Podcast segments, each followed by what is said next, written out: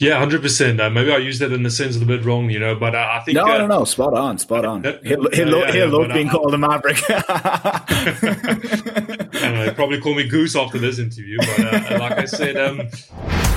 House of Rugby Ireland here on Joe, together with Guinness. Game changed. Hello and welcome along to House of Rugby Ireland here on Joe together with Guinness. I'm Eimear Considine and I'm joined remotely today by Ian Madigan. We are both jointly excited to welcome Ian's Ulster teammate and Springbok with 30 caps, Marcell Coetzee. Marcell, welcome onto the show today. Oh, thank you very much for hosting me, man. It's always an honor and a pleasure to chat with my man Ian. And uh, yeah, no, it'd be great to have some rugby stories around the table tonight. I can't wait to hear. Absolutely, it's great to have you on, Marcell. Yeah, no, it's going to be uh, good. Obviously, disappointing loss for us at the weekend, but um, we'll, we'll, we'll, be sure to talk about that and your experiences with the South African rugby team and coming back from injuries and and um, yeah, no, it'll be a good show. Looking forward to it. How did he manage to get you on? What, what bribe has he over you that you, you managed to come on the show here tonight? Yeah, well, I think his timing was um, very, very good. Actually, you know, I just got concussed, and then right after the concussion, he asked me, "Do I want to be on the show?" You know, so I just thought, you know, yeah, well, um, I'll probably not play this weekend, so no, we'll definitely have time. But yeah, no, look, um, he's always uh, um, send me links through, and it was great always listening to House of Rugby, the podcast, you know, and I saw you guys at Schalk Burger on, which was also great to see him and how he's doing with life after rugby. And yeah, no, it's just from my side, a huge honor and a privilege to be invited, man. Um, so basically, you're saying that Ian caught you while you weren't thinking straight with the concussion. Is what is what you basically have said in a roundabout way. sign the contract. Sign the contract. Yeah, no, basically, no, no. Well, look, uh, um, the symptoms is is going well so far. So once you started thinking clearly, you think, yeah, no, that this could be really fun. Uh, so no, don't worry about it. Yeah, how's your turn to play coming on? Yeah, um, I think uh, this week, going into this week, um, we'll take the necessary steps. You know, the return of protocol story with the HIA. You know, so if that all goes well, then hopefully you'll you'll be ready to be in the mix again. You know, like uh, it's, it's tough watching the boys play and you're not involved. You know, so now you're definitely hungry to get out there. But safety as well comes first, and you just need to make sure you're 100% instead of a 50-50 then. No. Yeah, we were chatting a lot about that last week. But um, Marcelo was doing some analysis or some some research on you before before you came on here today, and I've never met somebody who has the exact same birthday as me. Oh wow! yeah, if, if uh, everything is no, right, if everything is correct online, the eighth of May, nineteen ninety one. Is that right? That's correct. Yeah, yeah, that's correct. Yeah, no. All three of us born in ninety one. How good? Are we? Oh my God, such babies. Although I was going to say that, but we're all thirty next year, so we'll be lying very soon. Uh, yeah, that's been hanging over my head a bit. Uh, you know, you always said, you always when you started playing, you considered guys turning 30 old players, you know, but uh, nowadays you call them experienced players. Uh, so now I'll go for that one then. yeah, we've got to be more strategic how we speak about our age going forward. I know, absolutely. Start lying on the programs on the team sheets. Um, anyway, we're going to get stuck into that more in part two, and we'll chat about your future hopes with South Africa and and all things Ulster in a little bit. But um, we're going to start off with our Guinness House of Rugby Hall of Fame. So this week, ahead of the Champions or after the Champions Cup um, games, and there was lots of exciting games there this weekend. We asked you on our Twitter and our Facebook pages to talk about your highlight of the weekend. And I am delighted as a Munster woman that Len Carmody and Shane Cook both shared great images of CJ Stander smiling at the Clermont boys as Munster won another great penalty. So I'm sure you guys saw that on Twitter over the weekend. The the the the picture of CJ smiling. That must be awful for an opposition team when like he's getting into your head doing that. Ian, what do you think? Was that CJ? Was that the one of them in the maul and he was kind of smiling? Yeah. yeah. Like I've been, I've spoken to Marcell about a bit about this. I'd love to be getting involved in a few more mauls because like they just look very enjoyable. like you know, for the backs, we're out there running around doing all like passing. It's difficult. You're working your core. You're out in the elements. I look over at the forwards and they're all snug. You know, pushing against each other. It just looks enjoyable. It goes well. Everyone's there, ass tapping each other afterwards more like look at CJ's face there. He's loving every bit of it. Yeah, it's uh, enjoyable when it goes well, but if it doesn't going well, then it's another expression you can give, you know. So, uh, no, Ian, look, uh, I'll always back you, my man. But um, Not, not this time. I'm sorry. I know you, do your job very, very well. Let's keep it at that. Eh? Every so often you hear the lads going, "Yeah, but you're you're in there and there's people stepping on your toes." It's like, "Oh God, here we go." I have oh, absolutely oh, no you know, idea. The shin kicks and the. I'd be the person at the back of the scrum when if, if someone needed like an extra flanker, if someone happened to go off and you needed a flanker, I don't think I'd even know where to like put hands. Like I would be that person that there would be like highlight reels actually made of of how awful I would be, even in a maul. Wouldn't even know how to join a maul. So maybe 2021 might be the year, Ian, for the two of us to start joining up those mauls. Maybe, maybe get us on the back of it, dotting the ball down for the try. Anyway, we'll we'll stop talking about mauls, and we will mention the Munster win at the weekend against Clermont. I think as a Munster supporter, as a Munster player, um, I'm still living on the high of, of that game at the weekend. Did um, I'm sure you've heard the hype of the game. They were very very slow to start. They were down quite a bit, 28-9 at half time, and managed to to pull it back in typical Munster fashion. Yeah, it was incredible. You know, it was, it was really tough going behind away from home, and um, I think it's another example as well of like not to take away from the achievement. It's obviously fantastic, but you know, with supporters not in the stadiums, we are definitely seeing more teams winning away from home in the competition than we usually would. Um, but you know, when when you're away from home and, and things aren't going to plan initially, to still be able to stick to your plan like they did and, and just slowly get yourself back into the game, build your momentum. And then, you know, quite often we see in sport when a team comes back from a big deficit and you know draws or goes ahead, they almost mentally switch off. And what was re- what I found really impressive was when they got back to kind of level par or, or snuck their heads in front, they had the kind of mental aptitude to to you know finish it off, and that was really really impressive. And you know ensuring that Clermont only got one bonus point what did you think of it, Mars? Yeah, well, I think um, there's a lot of um, tactics that um, was implemented on the day, you know. But ultimately, for me, being behind with that margin, it just tells you about the team culture, you know, what what they were willing to do for each other to come back in that game, you know. And it's little moments like CJ holding a guy up, forcing a penalty. You know, you take that last try with the maul just worked out for them. You know, that's a time where the team comes together and say, "Listen, this is a big moment. Let's execute." You know, and bang on. You know, they were they they they were accurate in their play and stuff, and it's brilliant, you know, for an Irish point of view, a province point of view. Yeah. I've been chatting during the week to a few um, a few of the girls in the rugby team, and they said obviously they got such a slow start against Harlequins last week, and that the same thing couldn't happen away to away to Clermont. You know, I know there's no stadium, but and no crowd in the stadiums, but it's still not an easy place to get a win. I don't think they've ever actually got a win over there. But here we go again a very slow start. But JJ Hanrahan was superb from the tee. You know, he's done it so many times, but it just showed the patience and the ability to stick to the game plan and just not to panic, that's to keep taking away the scoreboard. And eventually, Mike Haley got that try, a really good pass from Peter O'Mahony as well to, to set him into space there. But, you know, it was just the patience that Munster showed to claw back and they weren't panicking and kicking to the corner and going to try and, you know, get try after try. They were just being patient and, and kicking to post, which which really showed the character of the team and the Munster boys. Yeah, certainly. You know, definitely signs of the Munster of old, and you know they're well positioned now. Two wins from two, and away win on the road, and it bodes well for them going into the, the kind of return fixtures in January.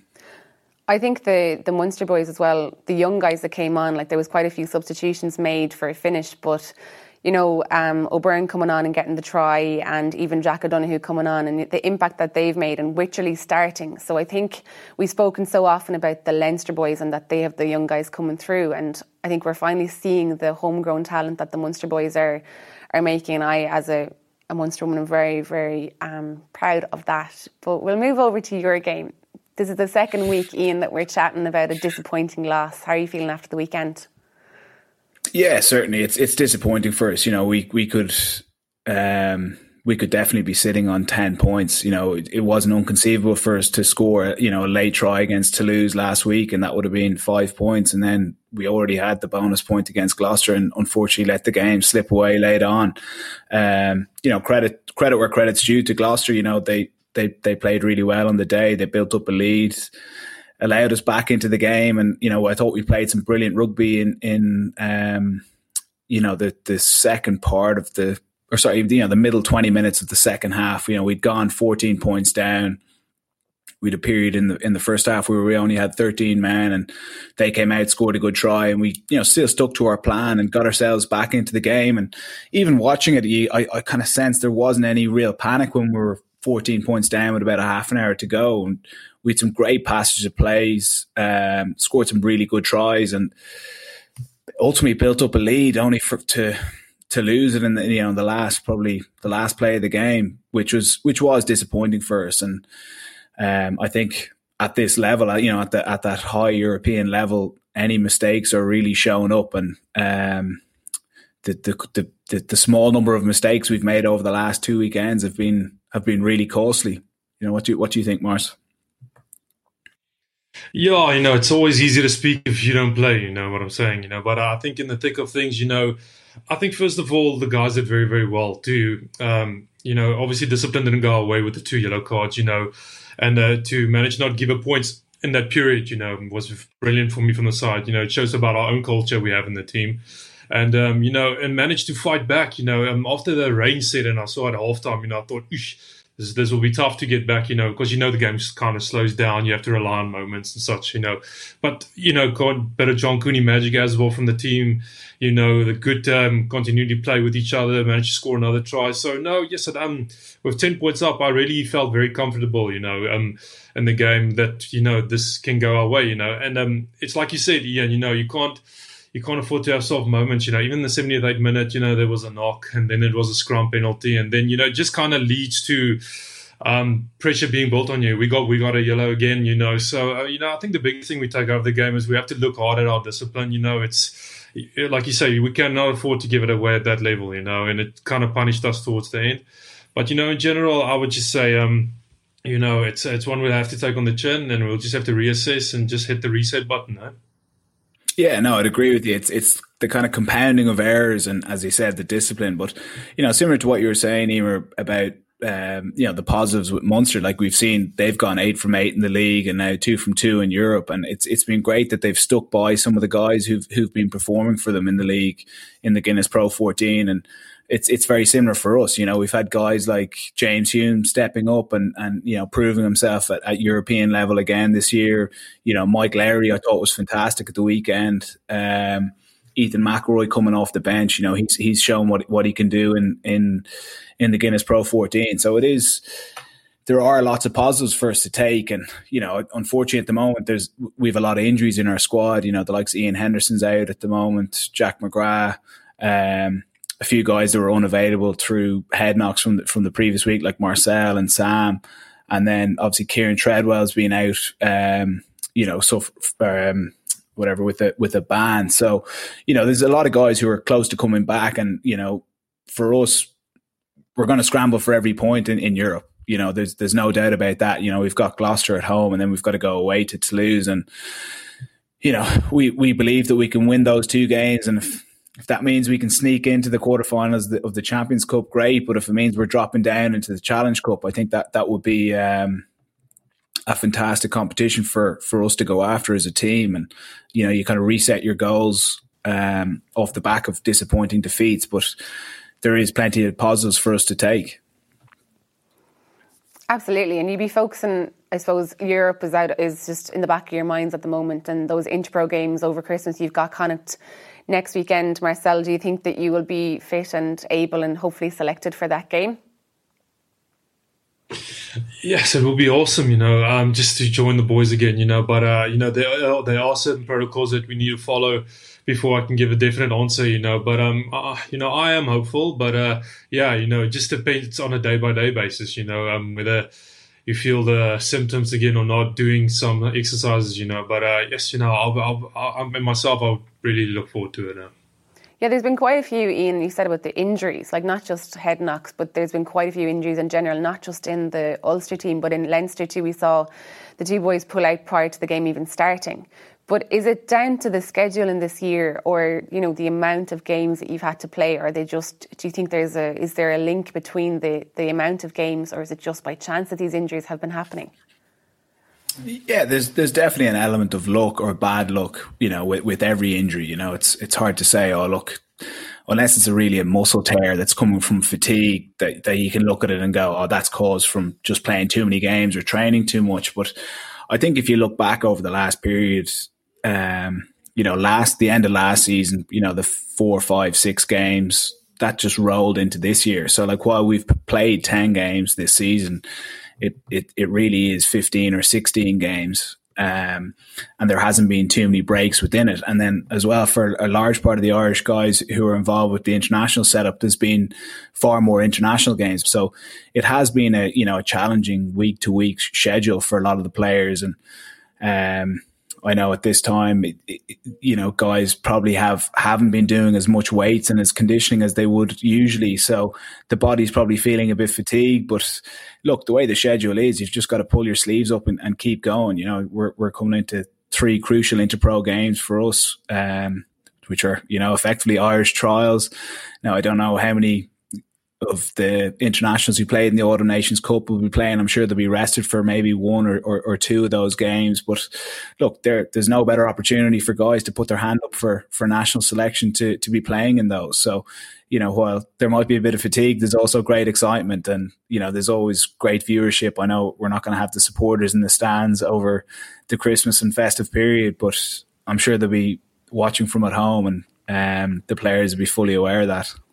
I know as a supporter, I always look forward to the Interpro games. You know, they're always such high quality rugby, and I'm sure this year won't be any different because, you know, as you said, players are up for selection essentially. Um, but John Cooney is one that you know has been playing phenomenally. You know, there was an incident at the weekend that a lot of people were talking about. Um, he went to take a conversion and the ball fell off the tee, and then he ended up not being able to take it. So, as a ten, can you talk through um, well, one, the rules around that, and two, well, what could have happened or what should he have done differently? Yeah, so there there is actually a few different rules with it. So, for example, if you're taking a conversion after scoring a try, um, and the ball falls off the tee before you've started your run up, you're allowed to replace the ball and still take the kick. If you have started your run up and the ball falls off the tee, you then have to pick it up and effectively do a drop kick with it. Um, what's different with that, with a penalty uh, kick to touch or to, to at goal, if the ball falls off the tee and you haven't started your run up, you can replace the ball and kick it. If the ball falls off the tee and you have started your run up, you're still allowed to replace the ball and kick it again, providing you're still within the minute. So you have a minute to kick the ball for a penalty. So what actually happened with John at the weekend was his minute was effectively just up when the ball fell off the tee. So the ref has deemed he's used the time and he hadn't kicked the ball. So it's a scrum down to the opposition. So it was bad luck. But I think what happened there was because we had the two guys in the sin bin, he was trying to get every second out of, you know, um, out of the clock before they came back on. So it was something that he can't be blamed for, but it was just very, uh, very unlucky and very unusual that the ball held on for that long and then fell off just before he kicked it. But that's how the cookie. You would say he planned it, though. You would say, yeah, exactly. he'd be like, "Don't that that kick does not count in my stats." That's what he'll be saying. I just follow the rules, coach. he was probably told slow it down, and this is what happened. Now he's got everyone talking about him, but at least he made up for it with the the amazing try that he got out on the edge. Then for a finish, you know, he he managed to redeem yeah. himself. John was fantastic again. You know, he's a he's an absolute joy to play with. Um, I thought he had some fantastic goal kicks yesterday in really kind of windy conditions. Obviously, that was unfortunate with the ball falling off the tee. And then he, he nearly does it every game for us, Morris. You know, he comes up with a big moment. There's nothing really on. Ball spills out of the ruck.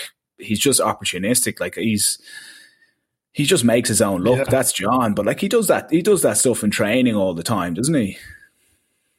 I think just he's a player that backs himself. So you know, he's a mm. he's one of those guys. You know, he's like a maverick in the team. You know, he can pull something out of nothing. You know, and he, you need that player in your team when the games are tight and crunchy. You need a bit of X factor moment. I always think of that Clermont Clermont moment in last year's European game where we were so tight and everything, and all of a sudden he just creates something with incredible skill set that he has, you know. And um, you know, look, it's like you say, it's enjoyment to play with the man. You know, um, off the field as yeah. well, he's a great guy.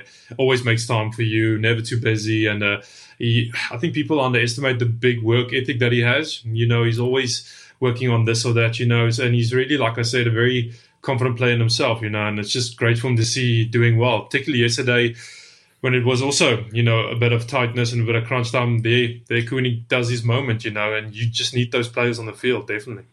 Well, you say he's a bit of a, a bit of a maverick. Um, you know, there's no one more passionate about the team and wanting the team to win. You know, it's not like he wants to do it for himself or anything like that. Like John's one of the best team players I've come across, you know, and um, I think part of what makes him great is his ability to kind of spot those opportunities and, and back himself to go after them. Yeah, hundred uh, percent. Maybe I used that in the sense of a bit wrong, you know, but uh, I think no, uh, no, no, spot on, spot on. he'll he'll, yeah, he'll yeah, love being called a maverick. know, probably call me Goose after this interview, but uh, like I said, um, you know, the, the thing is with him, you know, whatever he does, I think we as a team just back whatever he does, you know, because if he's do, choosing to do something, you know, it's it's a react phase for a player just to make it work for him, you know, and yeah, man, it's just you know, there was one of those times I'd rather play with him than against him. Now. For sure.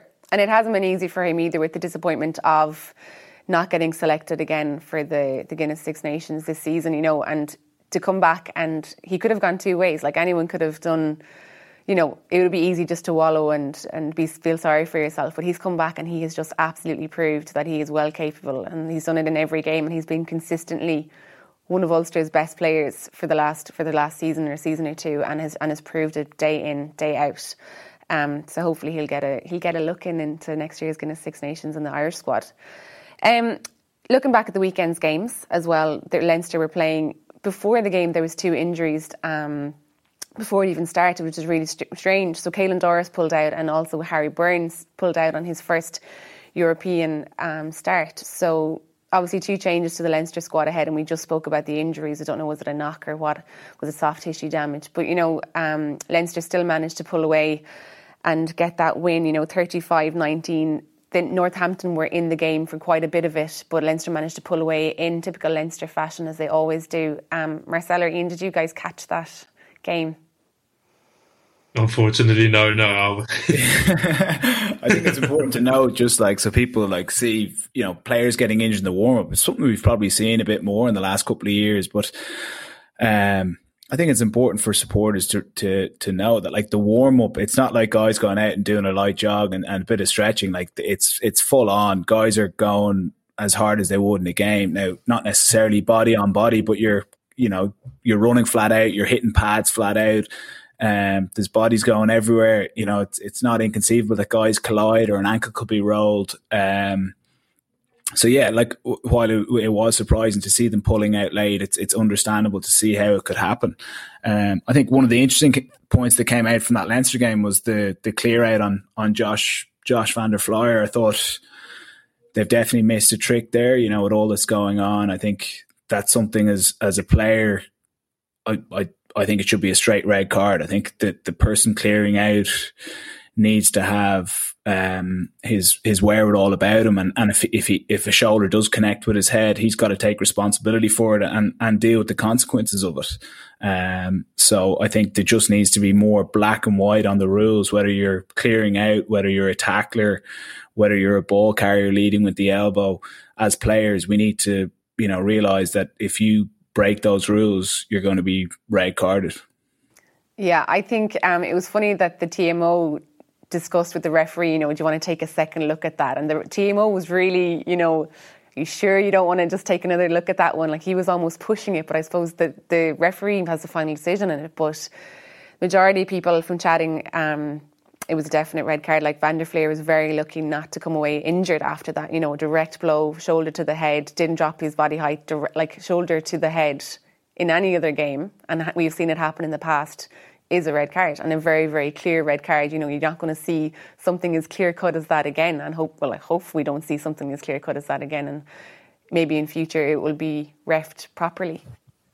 Yeah, certainly. I like. I know we. I've seen it in the NRL, Marcell, with um, you know the rugby league in, in Australia. So you can each team gets one challenge in a game, and um, I think it's a fine balance. We don't want players going up appealing to the ref. Oh, check this in the TMO, check that in the TMO. It kind of takes from the, the flow of the game a bit. But I think if, if each team had, you know, one challenge that they could make, and if the challenge is successful, they hold on to their challenge. For the likes of dangerous play or in the act of scoring, to be able to say, look, I saw this, you know, the referees can't spot everything. Same with the touch judges. You know, i am very sympathetic towards them. It's a really, really tough job. And, you know, it's, it's easy to look back on something in slow motion and say, oh, they should have spotted this. They should have spotted that. It's a, an extremely tough job. And while they're doing it, they've got to ensure that they're getting out of the way of the players. But I, I definitely think there can be more structure put around how the TMO is used and, you know, players requesting for stuff to get checked. I don't know if you have any thoughts on that, Marcy. Yeah, you know, um, just uh, in terms of the breakout cleanup and stuff, you know, it's a look, it's a fine margin. You know, you know, rugby is contact sport. You know, we want to get as physical as possible. You know, that's one of the reasons I love playing the game. You know, is the physicality of it. But uh, like you, like you said, you know, there are rules and there are things you cannot do. We, we before the season started, we got addressed by the breakdown law, you know, saying, listen, you can't dive anymore, you can't be reckless using your head and stuff. You know, we, we have to change your technical tactics, how you approach the breakdowns, you know.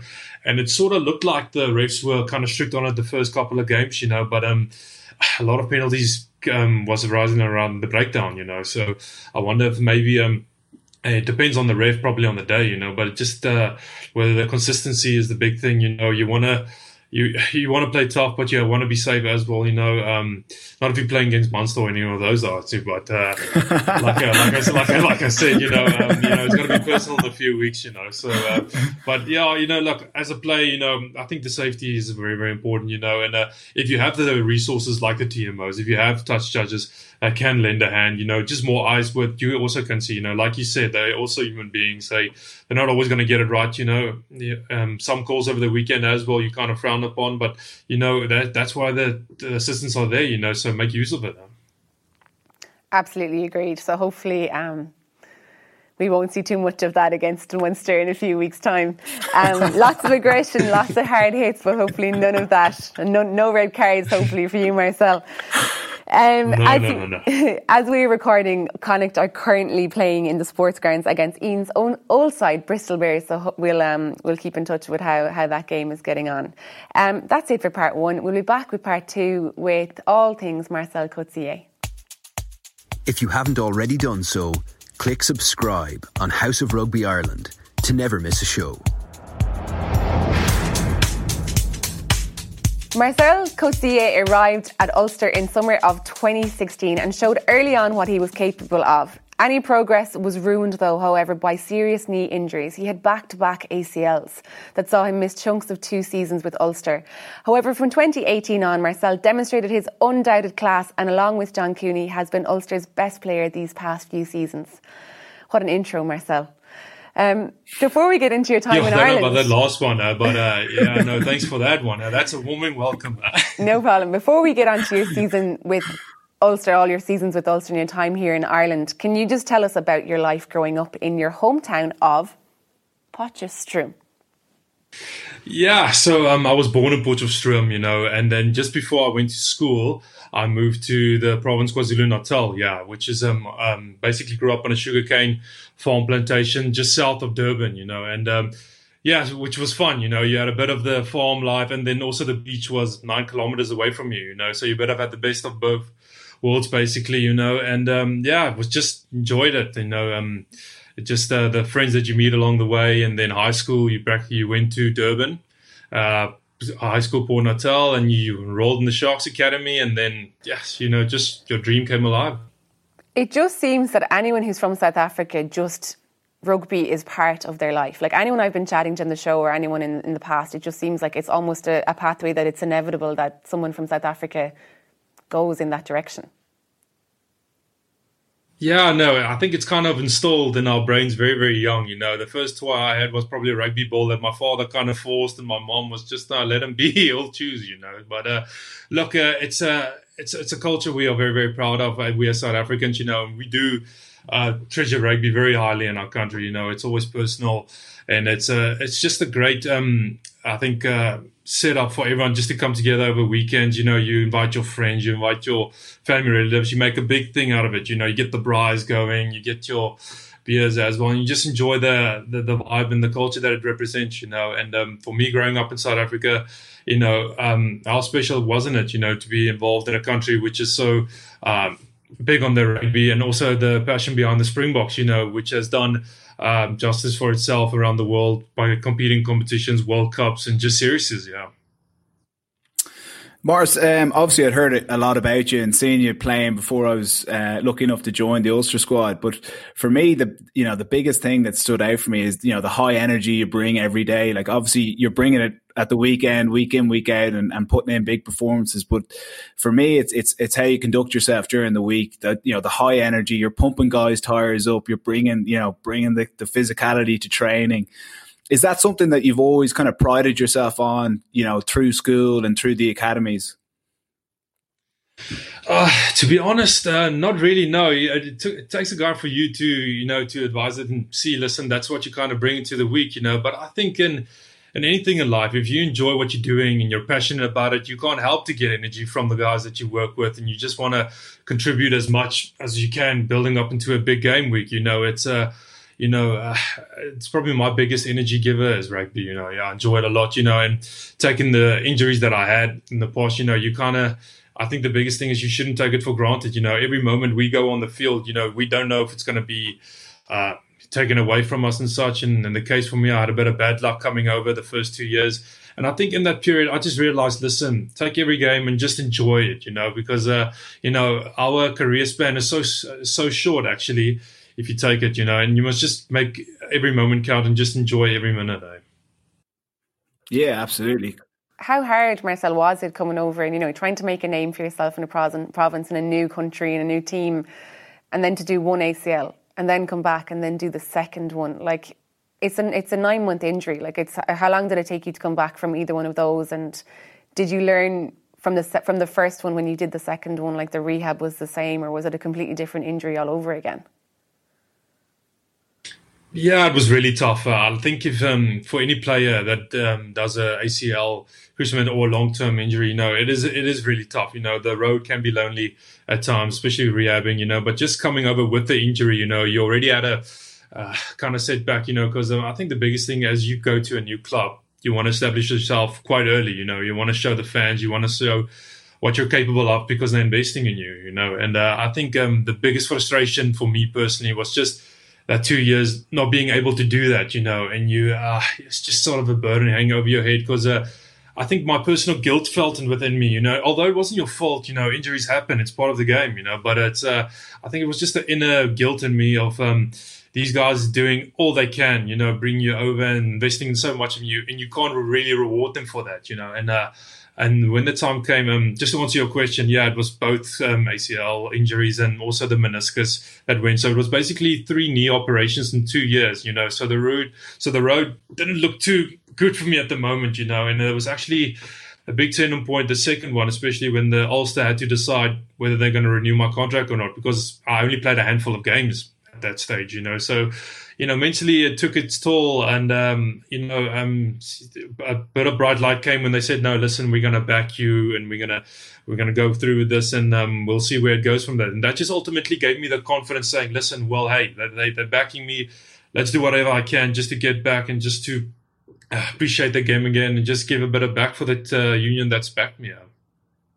Yeah, like when when your your contract was up, even after the two years, you know, you, you would still shown in the, in those you know five or six games that you played, you know, you still showed that you'd, you'd, still had it, and there was plenty of demand elsewhere, you know, and there was lucrative offers, you know, being thrown in from from French clubs that that were you know everyone was aware of them at the time. But I know from a player's perspective and and also from the supporters uh, in Ulster, there's huge amount of respect for you that you know you you said no, look, I'm I'm going to stay here and and um, and show you guys what I've got. Did you did you feel off the back of the injuries? Did you feel like you you wanted to to kind of prove a point and, and, and stay around? Was that one of one of the factors? Yeah, definitely. I, just felt at that stage, you know, it was a big decision for me and my wife to make at the time. And I just looked at um, the options that was uh, presenting itself, and it was just basically a no-brainer. You know, I mean, uh, you were sort of um, facing retirement, uh, staring at retirement, you know, and uh, these the, the people of Ulster and the union at the time and the coaches they just backed you, you know, and they said, listen, we're going to give you an opportunity still, despite all the odds, you know, and uh, that just really stuck at me, you know, it just shows me, you know, there there are sometimes a bit of loyalty in the in the game that we play with the game going on professional. That was just a huge effect on me, and it kind of made it a no brainer at the end. You know, when another opportunity represent presented itself to renew your contract with Ulster, you know, it was just a oh, no, brainer, you know. And uh, yeah, it was awesome experience so far. You know, um, luckily you weren't too much on the on the sideline with injuries now at the moment. You know, you could have given a bit of back, you know, and just enjoyed with the Oaks, you know, because Ian, as you know, you know, um, as you go to a new union the only way you can prove yourself is uh, sharing the field, the battlefield with your comrades, you know, and that's when you really learn to get uh, understand each other,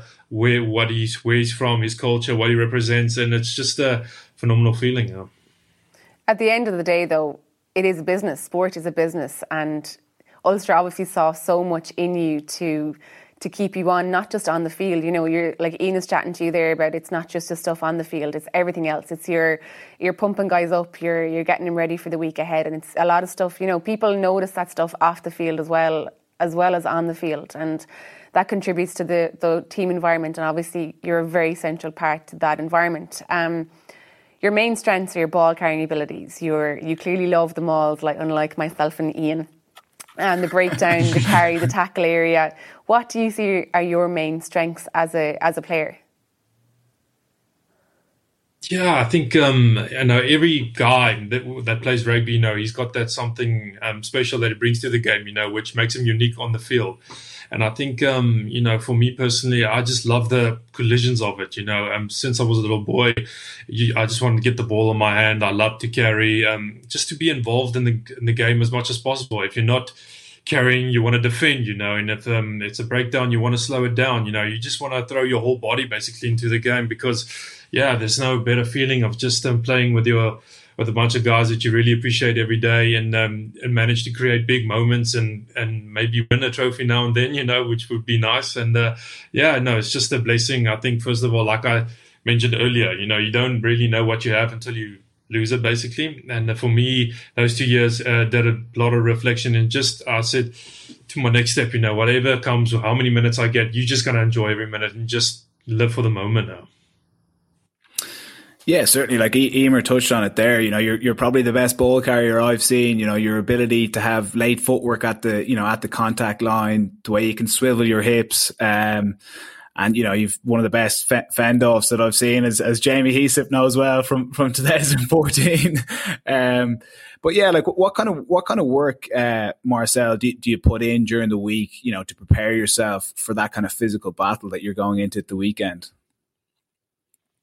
Yeah, I think as the game is growing, uh, like um, the game's just getting more physical, more quicker, you know. And I think a big um, important factor we as players have to acknowledge, you know, is our prep going into the week, you know, being professional on what you do building up to a big game, you know. And I think um, at the moment yet also we have a very good S&C team that really looks after you, you know, in terms of conditioning wise. They they acknowledge your strength and your weakness and what you need to work on, you know. And for me, basically, um, it's just um, being consistent in whatever everything I do, whether it's my power and the gym and the little bit of weightlifting and stuff. You know, sometimes the Monday, Tuesday, the body's still too sore to lift anything, and then you adapt from that. You know, so I think uh, it's so important to have a good communication between the medical staff that look after you. You know, and um, and to be professional about it. And uh, yeah, for me, basically, um, you know, it's. Uh, it's a tough one because a lot of guys think if they invest too much time in gym, you know, then they're going to be the world's best players. It's not always the case, you know. I think it's uh, in terms of the mental age that you also have to bring. You know, you know what's working for you, individualistic, and um, not every player is the same. You know, some guys feed off that, some guys feed off just rocking up. You know, I remember. You know, a lot of, hearing a lot of um, stories about Schalk Burger as well. He didn't love the gym at all, you know, for instance. but you know, give that man a ball and he'll create havoc for you. You know, so yeah, it's just yeah, the yeah. personalities and I can name a bunch of guys that I played with. Willem Alberts, you know, he's just a massive frame, big guy. And he didn't look, it wasn't the most conditioned guy, I would say personally, but man, oh man, he rocked up and he just destroyed them. Um, going forward with Ulster, you know, they've a really, really good Guinness Pro 14 so far. You know, obviously getting to the final last year, losing was disappointing, but you know, Ulster have been proving really, really positive, and there's lots of good things happening up there. What are your hopes for I suppose the interpros over the over the Christmas period and moving into 2021? Yeah, I think the biggest thing now, you know, obviously the last two results didn't go our favor, you. So I think the biggest thing now is just to create that confidence in the team again, you know, saying, listen, we're looking very good at the pro um, um, 14 table at the moment. You know, let's let's make the most of it. You know, what's done is done. We can't really change that the past, even if we wanted to. But uh, I think the biggest thing now is just to get together as a squad. You know, um, setting ourselves our goals. You know, we've got big games like Ian mentioned now coming up into the new year and stuff. You know, and uh, we want to keep that continuity going in the pro 14. So yeah, look, it will be a day by day um, mantra basis, you know, just making sure we get the little things right, which ultimately will lead to bigger things. So, um, yeah, just looking forward to the challenge that's uh, presenting itself. Huh? Yeah, just just talking about the Guinness Pro 14 there, Mars. Um, there's obviously been a lot of talk about the South African teams potentially coming on, on board in 2021. Um, what are your thoughts on that? And you know, obviously you've you've been part of playing Super Rugby and the, the challenges that, that that proposes. You know, do you think it'd be a good option for the the super teams in South Africa to join the the Guinness Pro 14? No, absolutely. Uh, like um, uh, early in my career, I played Super Rugby, you know, and it was it's it's a great tournament. You know, you get to compete against the All Blacks and Australian players, which they represent. But one negative thing I could remember from playing in those days is just the traveling factor. You know, the time away from your family as well. You know, it's a month's tours at times. You know, and um, and let's say you get to playoffs or semis and those stages. You know, it is kind of hard to travel with the with the time zones that you have to adapt and stuff. You know, and um, I just find from my personal experience coming over uh, abroad now and playing in the Pro 14, you know, it's just a it's a unique competition. You know, you get to compete against um, internationals every weekend, whether it's from Scotland, Wales, or Ireland. You know, it's just um, great platform to um, measure yourself and where you play. You know, if you take the European Cup as well, the top sides of what the English and France produce as well. You know, and um, you've seen a lot of players over the years that has come over and just developed into exceptional rugby players. You know, and uh, there's a lot of names we can mention. You know, but um, I think in terms of this whole South African dynamic, you know, I think um, it will really be beneficial going forward. You know, it's a small thing, you know, like I mentioned, but the travel will make a huge difference. You know, we were kind of in the same time elapsed as well. Uh, the rugby, I think the competition will make it a lot more um, competitive. Um, the, the South African sides that are joining, you know, those are proud unions. You know, it's unfortunate that what happened to the Cheetahs and Kings, you know, but the unions that are coming in will be great for the competition and uh, just bringing that co- competitive factor, X factor, you know. Ian, do you think there'll be a change in format of the like Pro 16 now that there'll be obviously 16 teams, and you know, will it will it be like what what kind of format do you think they're going to go with it? Yeah, I, I, think how it could work. So I, I, think they'll go with the two conferences. So you'll probably have eight teams in each conference. So you'll have two South African teams in, in each one. And, and similar to what we would have seen with the, the Guinness Pro 14, you, you'll go and play the two away games in a row. Um, and you'll obviously be in South Africa for you know for two weeks or two and a half weeks off the back of that, um, and know vice versa. The um, when the South African teams come over to, to Europe, I'm sure they'll, they'll, they'll most likely stay for for a couple of weeks. I'm not 100 percent sure how they how they did it in the past, but the good thing is you know we're on the same time zone. I think it's only you know an eight hour flight, which is which is doable if you're do if you're doing it you wouldn't want to be doing it every second week, that's for sure. But I think if you're doing it for two games in a row, it actually provides a, a, break in your own season. It's a change of environment, a potential change in climate, climate as well, which would be welcome, especially dealing with the weather we have up here. Um, so look, I think there's there's lots of excitement from a from a player's perspective um, in, in Europe. So you know, there's a lot of positives. And I, I think we've seen in, in, in the in the league this year, it, it hasn't been competitive enough um, you know, Leinster, Munster, Ulster, all eight from eight. Um, we need a more competitive league, you know, which will then transfer over to the Irish teams being even more competitive in Europe and being even more competitive internationally. You can't have too big a step from each of those tiers, and, and there probably is that at the moment. I think with the time difference as well, and Schalk a few weeks back mentioned about how like the fans are the biggest part of the rugby in South Africa. Um, it's like you live and breathe rugby, and with the time difference, with more games, with a lot of South African players playing in Irish teams and in the in European teams in the Guinness Pro 14, there's already a keen interest in the Guinness Pro 14. I think this will be really good for the game and really good for the fans because it will make it one more competitive, but also South African fans are probably one of the best in the world when it comes to supporting supporting rugby. So I think that's some really good positives going into the the new format of the Guinness Pro 16 as it will be. Yeah, I think even leading into the the Lions tour this summer, you know, if the if the Guinness Pro 16 as it could be ran before that, I think it would create great excitement going into that Lions tour. Um, and I suppose on that, Morris, you know, I'm sure you've got great memories of the of the tour back in 2009, and uh, tell us about your ambitions of of getting into that squad for the for the Lions tour this summer. Yeah, well, if you mentioned 2009, I was 18 years old, um, watching the um, the, the, the games that, that took place, and I could just remember the physicality of the of both sides. You know, particularly that second test up at Loftus. Uh, geez, it was um it was really bru- um, physical and brutally, and everything you wanted as a spectator at the time. You know.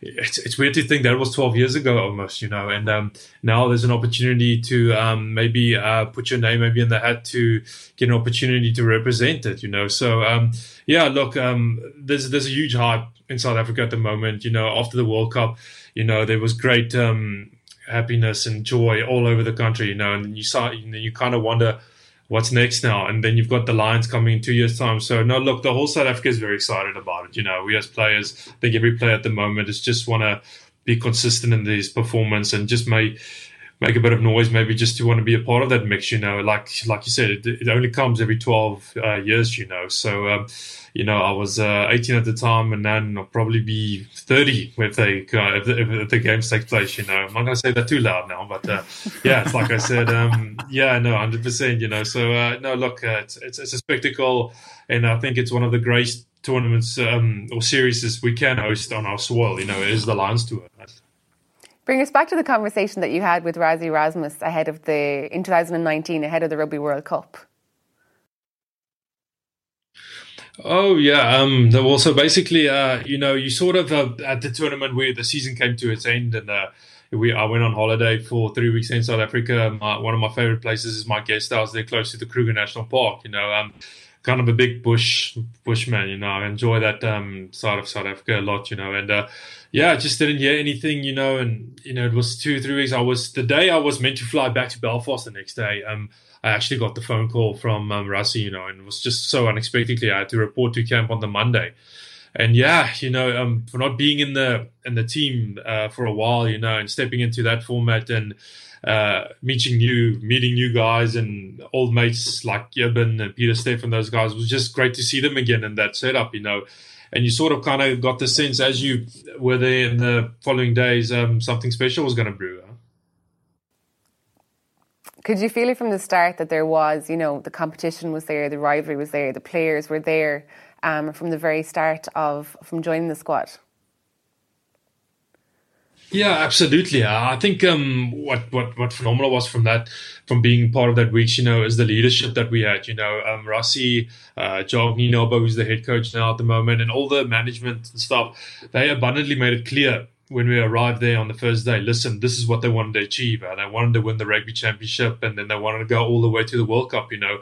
So that kind of set the bar for a lot of players saying, listen, um, I'm not, uh, there's no time really to waste here, you know. Um, you have to do your part and every opportunity you get to represent your country now, you have to make the most out of it, you know. And um, I think what helped so well was everyone was on the same page, you know. Every, um, obviously South Africa that uh, had a bit of a um, dip, you know, uh, years just before that. You know, I think the, the first thing I sensed with all the players, you know, they were still carrying that hurt and that pain which they went through, you know, and they realized what the other side is from rugby as well. And I think that hunger and passion just showed those coming weeks building up to the World Cup, you know, through the championship and then ultimately led to the World Cup, you know. So there was just an uttermost desire to go all the way uh, together as a squad. Yeah, there was there was no doubt that you were going to play a big part in that World Cup. Um, you know, when you got injured, did you know at the time? Did you kind of have a bad feeling that you'd you'd done something serious that could could have ruled you out? Yeah, that was a bad one. Um, you know, just like I mentioned now, you know, the opportunity. I think the biggest thing that uh, that knocked me, you know, was the opportunity that was given to maybe uh, put your name onto Japan. You know, it wasn't a dead certain everything, and that was the moment to show you what you're worth. You know, and ultimately, I only got 50, 15 minutes when you realize you had a, you know, you had that ankle um, injury that you did, and the concussion that you picked up in that game. You know, so no, look, bitterly disappointment. You know. Um, especially because, um, like I mentioned, you you sort of felt something special brewing in this group, you know, and what they were going for, you know, and um, just to have missed out on that, you know, was uh, was a bit demoralizing at the time, you know. But uh, yeah, you know, look, um, time heals all wounds, and it's uh, probably a scar that will always be carrying with me, you know. But uh, you know what? Um, at the end of the day, the boys did it, you know, and the country was in great jubilation. And how could you not celebrate that? I mean, um, from where we started and how we ended, you know, it was just special you know, seeing the boys lift the cup there as well. Mates like uh, and Pieter-Steph playing beautiful rugby and just playing big parts in that World Cup, you know, just made you proud again as well, you know. So, you know, you kind of sit down after the time, you say, okay, well, what's your goals now? What are you going to chase now, you know? So, yeah, it looks like the Lions are on the horizon, you know. So it will be phenomenal to get an opportunity today. But uh, rugby, it doesn't work that way. You know, it's not scripted. You know, you have to work hard, you have to be consistent in your performance, and you have to work for if you want to achieve success, you know. And I think that is the biggest thing focusing now. If there's ever a man who deserves a bit of luck, it's going to be you leading into that Lions tour. So we'll all be uh, we'll all be supporting and cheering. You're, you're my teammate. Brother. You have to say that. I'm not your teammate, and I hope you make the Lions tour. so Marcell, unfortunately, there's been quite a South African rugby has got dogged with doping scandals in the past few months, years. Um, unfortunately, um, Ralepelle and Dyantyi have got eight and four year bans. Is this a problem that's prevalent in South African rugby, or is it is it trying to be stamped out?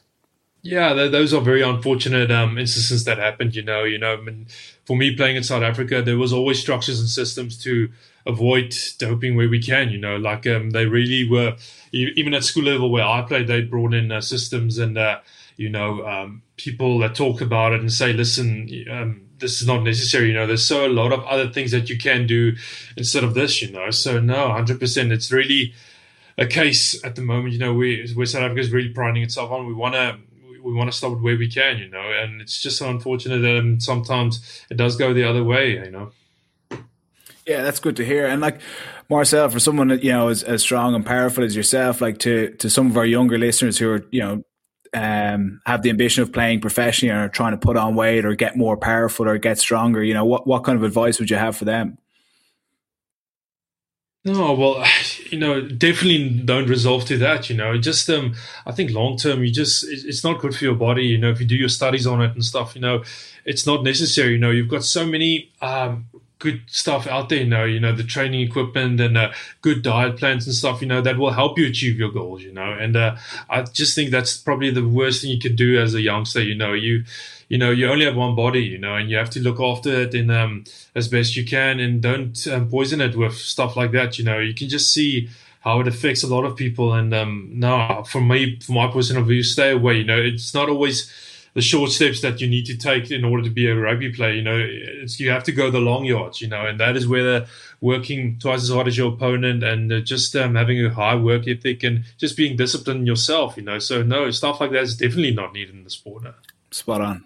I know when I was playing sevens with Ireland, um, we got tested very rigorously. It happens in 15s, but not as regular, rigorously, just due to the sevens being Olympic sport and being involved with Sport Ireland and all that. But we had to do whereabouts when we were, you know, in, in camp or when we were not there, and we basically had to give an hour where we would be free.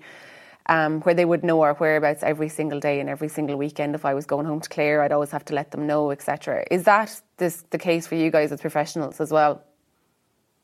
Yeah, it's been slightly different for me in um, in the sense when I was playing in, in, in, Ireland or playing in France or playing in the UK, the testing has been slightly different. So um, in in in the UK, for example, they do hair testing. So every I think it's every two or three months they come in and, and maybe half the squad get a sample of their hair taken, and that's really for recreational drugs. So like of cocaine, marijuana, those kind of things that can show up in a hair sample. Um, now, if you've tested positive, you wouldn't actually get a ban. It would be dealt with in house. Um, I think you get a fine and the club deals with it internally.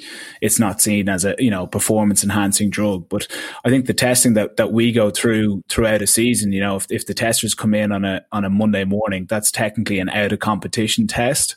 Um, they're really looking for performance enhancing um, drugs in your system. It's not recreational. Whereas if you get tested after a game, uh, they're looking for everything, both recreational and uh, performance enhancing. So there are um, some intricacy, intricacies within the, the, the testing, but I think we like we've seen. I, I know that the testers have been in Ulster the last last few weeks. Uh, you know, I think they've been in three or four times. It is very rigorous, and you know, I think you you you'd um catch wind of, of, of anything untoward going on. And it, luckily, it's it's not something that I've seen throughout my career of of, of players taking you know performance enhancing drugs. So, you know, and I think it'd be very very hard to get away with it now the way the, the way the testing is. I agree, and I think as well, it's um, it's not just performance enhancing drugs. Like it's something as simple as you know, you like a, um, a protein that shake that's not batch tested. Like we have to, as athletes, it could be Nurofen Plus. Like Nurofen Plus in competition is you would fail. Am I right in saying that? There's some ones that aren't necessarily yeah. you know performance. Sudafed, Sudafed's another one. Yeah, like Suda, Sudafed because pseudoephedrine isn't allowed in competition. Yeah, and it, it is easily, it, you know, obviously we're all advised on it, but you could easily make a mistake by buying something over the counter in in a pharmacy and think, oh, I've bought it over the counter. There won't be any issue with this.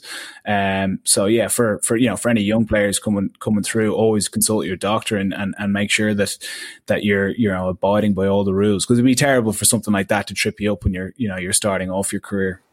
Absolutely. Marcell, it's time for the House of Rugby challenge. So earlier on, we asked you to bring in three items or show us three items, and hopefully there's a nice story behind each one of those items. So the first one was a, rug- a piece of rugby memorabilia. The second was a jersey that you have swapped and held on to, and the third was something non-rugby that you treasure. So I'm really looking forward to these stories.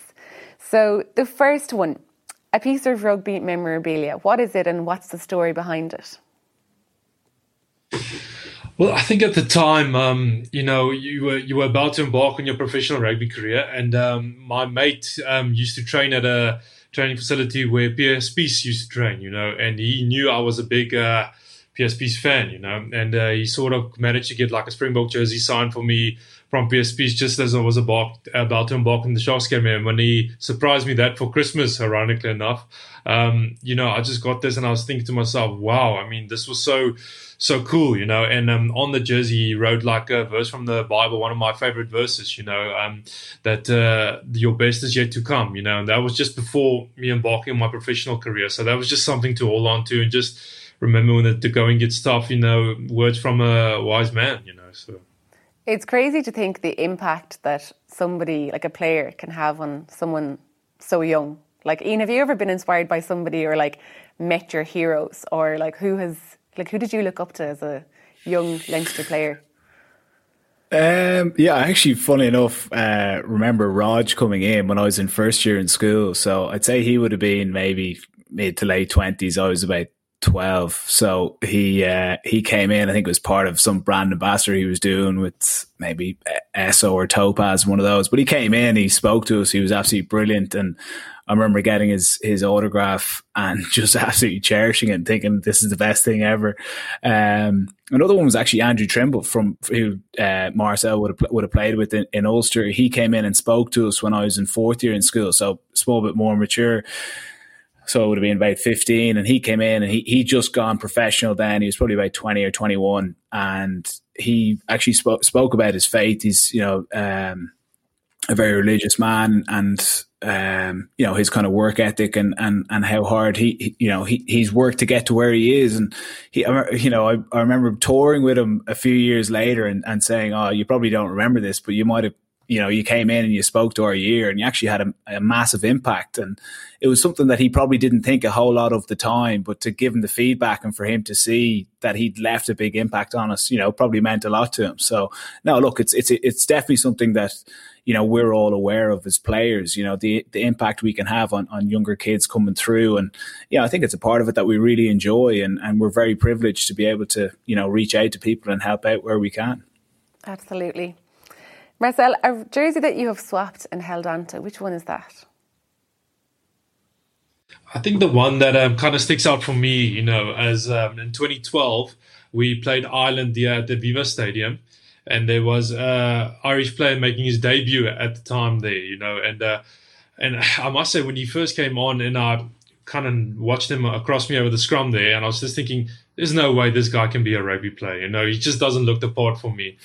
and ultimately, how time I was proven so wrong because afterwards the player gave me his jersey and we swapped jerseys afterwards and we just managed to chat a little bit without knowing a few years later it will be Ian Henderson being my um, captain, you know, yeah, at Ulster, you know, and Grecian line, you know. So, you know, how wrong was I in that case, you know? So, uh, no, look, um, yes, you know, it just it shows you don't judge a book by its cover at all, you know, and he just managed to grow into one of the um, best players, you know, um, we have here at the club and in Ireland, you know, and uh, yeah, it's just phenomenal being captain with him as well. His leadership quality shows, and uh, I think we miss that actually at the moment as well, just that calmness and experience that he brings, you know. So yeah, I think that is a story that will really stick out with me, without knowing that we would be teammates one day or where the road might lead us, and ultimately led to Ulster and us, and we're just laughing about the story now. That's a really nice story. It's like almost Ian and yourself planted it so that it would be told as a good story in the future. Was that it? Did you think? Didn't that talk to Metal this morning. No, no. did